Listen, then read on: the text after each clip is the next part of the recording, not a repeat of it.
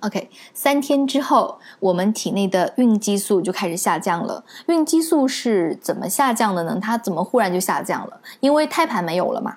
我们生宝宝的时候，胎盘一起脱离掉了。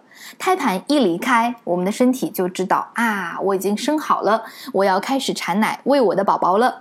所以说，我们的奶是不需要外界催的。注意啊，不用催，不要喝什么汤水、下奶茶，都不要。胎盘一脱离，身体就知道了。这个是我们身体已经设定好的程序，不需要外来干涉。其实这个呢，也是一个非常重要的信号哦。乳房接受到这个信号以后，就开始大量的分泌乳汁了。就三天之后，这个就叫做过渡乳，是从初乳到成熟乳之间的一种乳汁。过渡乳慢慢的变稀变白，过渡成成熟乳。成熟乳就是我们。经常看到的那种乳白色的，给宝宝后面一直给宝宝吃的奶了，所以只有成熟乳才是乳白色的。如果有人跟你说一生下来宝宝黄色粘稠乳汁是什么乳腺管理的垃圾，叫你挤掉，不要给宝宝吃，那么我们现在应该有已经有足够的知识跟他说，no，这叫做初乳，初乳就不是白色的，而且过渡乳有一些也不是白色的，只有成熟乳才是乳白色的。啊，对了，这里插一个问题，就是有妈妈说别人的奶看起来很厚很白，我的怎么又清淡淡的又不白，怎么办？是不是我的奶还没有营养啊？当然不是啦，以前说过嘛，就是每个宝宝喝的奶都是独一无二的妈妈定制奶，对不对？奶会自动根据宝宝的生长发育情况来调节里面的结构，奶的颜色和浓度可以说每一餐、每一天、每一阶段都不一样。所以喝奶的质量和营养没有必然的联系，每个人的体质都不同。就像大家都是中国人嘛，然后他头发那么黑，我头发有点偏棕色，那是不是我的头发就不好呢？不是的，对吧？只是说颜色有点不一样，而且妈妈喂奶的时候设计成就是宝宝直接衔乳，妈妈是看不见自己的奶的颜色和奶量的，所以这个就是大自然给我们怕我们担心嘛，女人都有点小担心，所以大自然就说啊，好了好了，让宝宝直接吃，你也看不见看不见嘛，都安心，对不对？其实不用去担心，没有问题，你的奶很好。所以不要觉得自己奶不好哦，就算是非洲长期饥荒下的瘦弱妈妈，然后他们的乳汁也基本都能符合正常宝宝的营养需求。何况我们都没有都没有长期挨饿嘛，对吧？每个妈妈都吃的很好，所以现在每个妈妈的奶都是最好的，宝宝最好的食物，已经能够完全满足他所有的营养需求，不要担心这个哦。而且还有一点就是，母乳是永远都有营养的。只是因为宝宝大了，营养成分根据宝宝的需要进行了微调。比如说六个月要加辅食了嘛，要开马上又要开始吃肉了，要开始吃全蛋了。母乳都知道，我们的身体都知道，都会根据宝宝的身体调整。有一段时间宝宝瘦了哦，我们的身体就会自动的补足大量的脂肪给宝宝吃。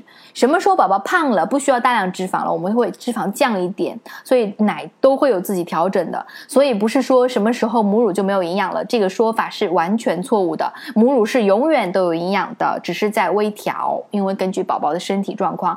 而且你看吃母乳的宝宝没有过胖的哦，对不对？婴儿的时候可能有点 baby fat，但是到之后他一旦走路以后，马上会。变成很匀称、很漂亮的小姑娘，或者是小帅哥，对不对？母乳会自动调整的。嗯，过渡乳啊，只维持很短的一段时间，大概两周，它就会转成成熟乳了。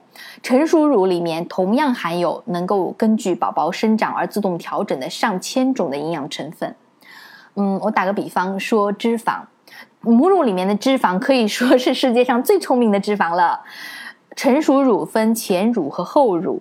前乳呢，就是宝宝一开始接上就是吸含住我们的乳头吸出来的乳汁，后乳是吸了一会儿的乳汁。嗯，有妈妈说吸多少分钟才会前奶变后奶？其实这个要看宝宝有多大。因为我女儿最开始在月子里面吃奶，每一次吃奶都要将近一个小时，就一次吃奶一个小时，一边二十多分钟，另外一边二十多分钟，加起来五十分钟一次吃奶。但是后来到吃到一岁的时候，十二个月的时候，每次吃奶大概只要七八分钟，每一边三到四分钟就吃好了。所以这个要看宝宝多大，他会慢慢的熟练起来的，力气也会大一点。前奶的脂肪含量比较低，是给宝宝解渴用的，所以说母乳宝宝在前六个月的时候不用给他添加任何的水分。嗯，然后后奶呢是有丰富的脂肪，还有一种叫饱食因子，饱吃饱的饱，食物的食，饱食因子，让宝宝有一种吃饱以后的很幸福的感觉。如果你的宝宝吃饱了，你抱着他会看到他很满意、很愉快、很放松的表情，然后你妈妈会觉得心里特别的满足。然后到宝宝六个月以后呢，母乳里面的脂肪含量会慢慢的降低。嗯，脂肪其实不是不仅仅是我们通常我们妈妈认知那种让我们长胖的坏东西。一提到脂肪，说哎呀，又让我长胖了，真讨厌，不要吃，不要吃。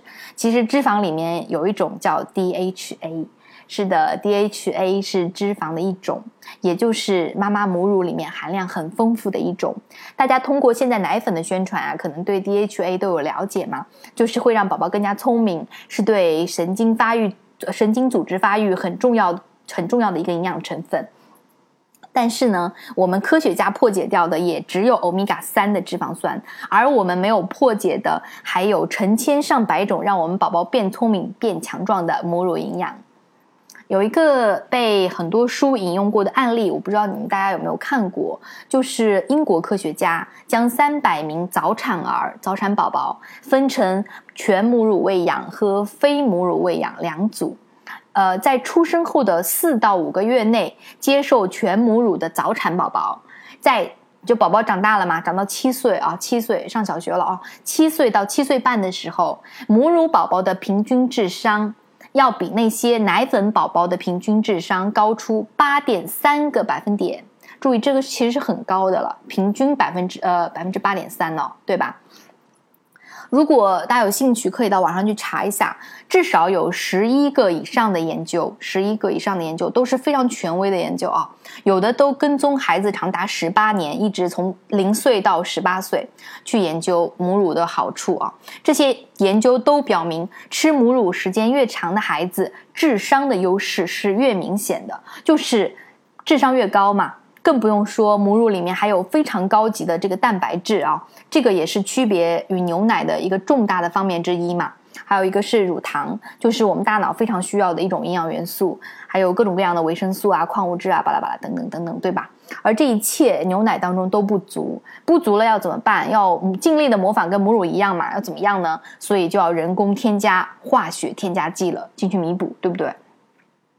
很多科学家都觉得母乳是人类的一个奇迹，这么多的营养物质，这么融洽的汇聚在了乳汁当中，在宝宝的身体里面发挥终生的作用，其实是非常神奇的。有科学家研究母乳的人很多很多哦，但但现现在破解的也就四百多种嘛，对吧？不断在破解啊。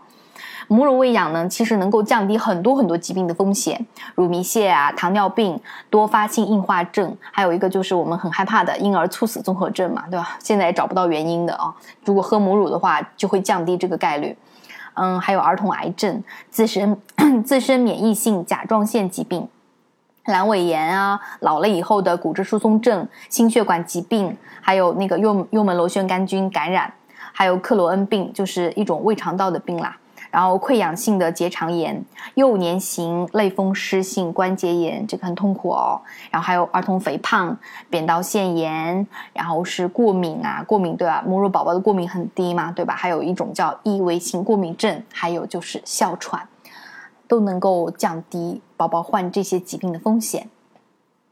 还有关于免疫力的，另外有一个发现，就是母乳宝宝疫苗注射的效果更好。就是母乳宝宝注射疫苗以后，小孩子长大了不都要打疫苗吗？产生的抗体要比牛奶宝宝明显高出很多。就是我们母乳宝宝打疫苗能产生更高的抗体，就更有效。然后有些奶粉商现在不是号称自己能够媲美母乳啊，或者是达到最大限度与母乳相似，这些其实都是广告用语。事实上啊，奶粉的基础是牛奶，牛奶从哪里来？是牛。产给自己的小牛吃的，牛是比我们低级的动物。为了让相对低级动物奶里面有高等动物奶里面有的一些东西呢，奶粉上就不得不添加很多的化学添加剂和糖。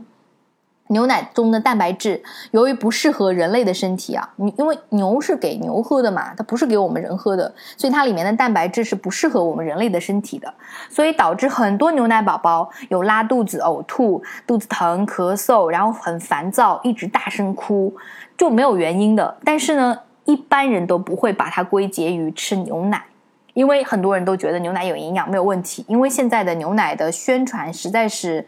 很过度呢，所以说，呃，国家现在禁掉了嘛，就一段一段奶粉是不给做任何媒体上有做广告的嘛，就是太夸张了这样子。然后还有湿疹，对吧？一系列奶粉过敏症这样子，所以说我们常常看到医生推荐宝宝用水解蛋白奶粉，是什么东西呢？其实就是把那个大蛋白的大颗粒切小，防止宝宝过敏的太严重。为什么会过敏？为什么我们会对食物过敏呢？你有见过一个宝宝对自己妈妈的奶没有吗？过敏吗？当然没有啦，因为牛奶根本就不是给人喝的奶嘛，是会是给那些不会读书、不会算算数、不会唱歌、不会讲笑话的小牛喝的，对不对？然后加了很多的化学添加剂以后，模拟母乳再卖给人类宝宝。所以为什么我们国家就禁止掉一段奶粉在媒体上做广告，包括打折促销宣传都不可以？不仅仅是媒体哦，医院医生、护士都不可以推荐给身体健康的妈妈和宝宝用奶粉的。一段奶粉就是零到六个月宝宝喝的奶粉嘛？为什么？因为奶粉上的过度宣传，人工喂养的宝宝越来越多。然后现在奶粉广告真的变化万千呐，那些说法乱七八糟的，所以会让妈妈误以为奶粉比母乳有营养。还有很多年纪大一点的奶奶，她真的以为奶粉会比母乳有营养哦，或者说奶粉跟母乳一样好。其实呢，这个就相当于你家里有一大院子的免费有机菜不去吃，然后到外面去花钱买地沟油，就是这样子的一个道理。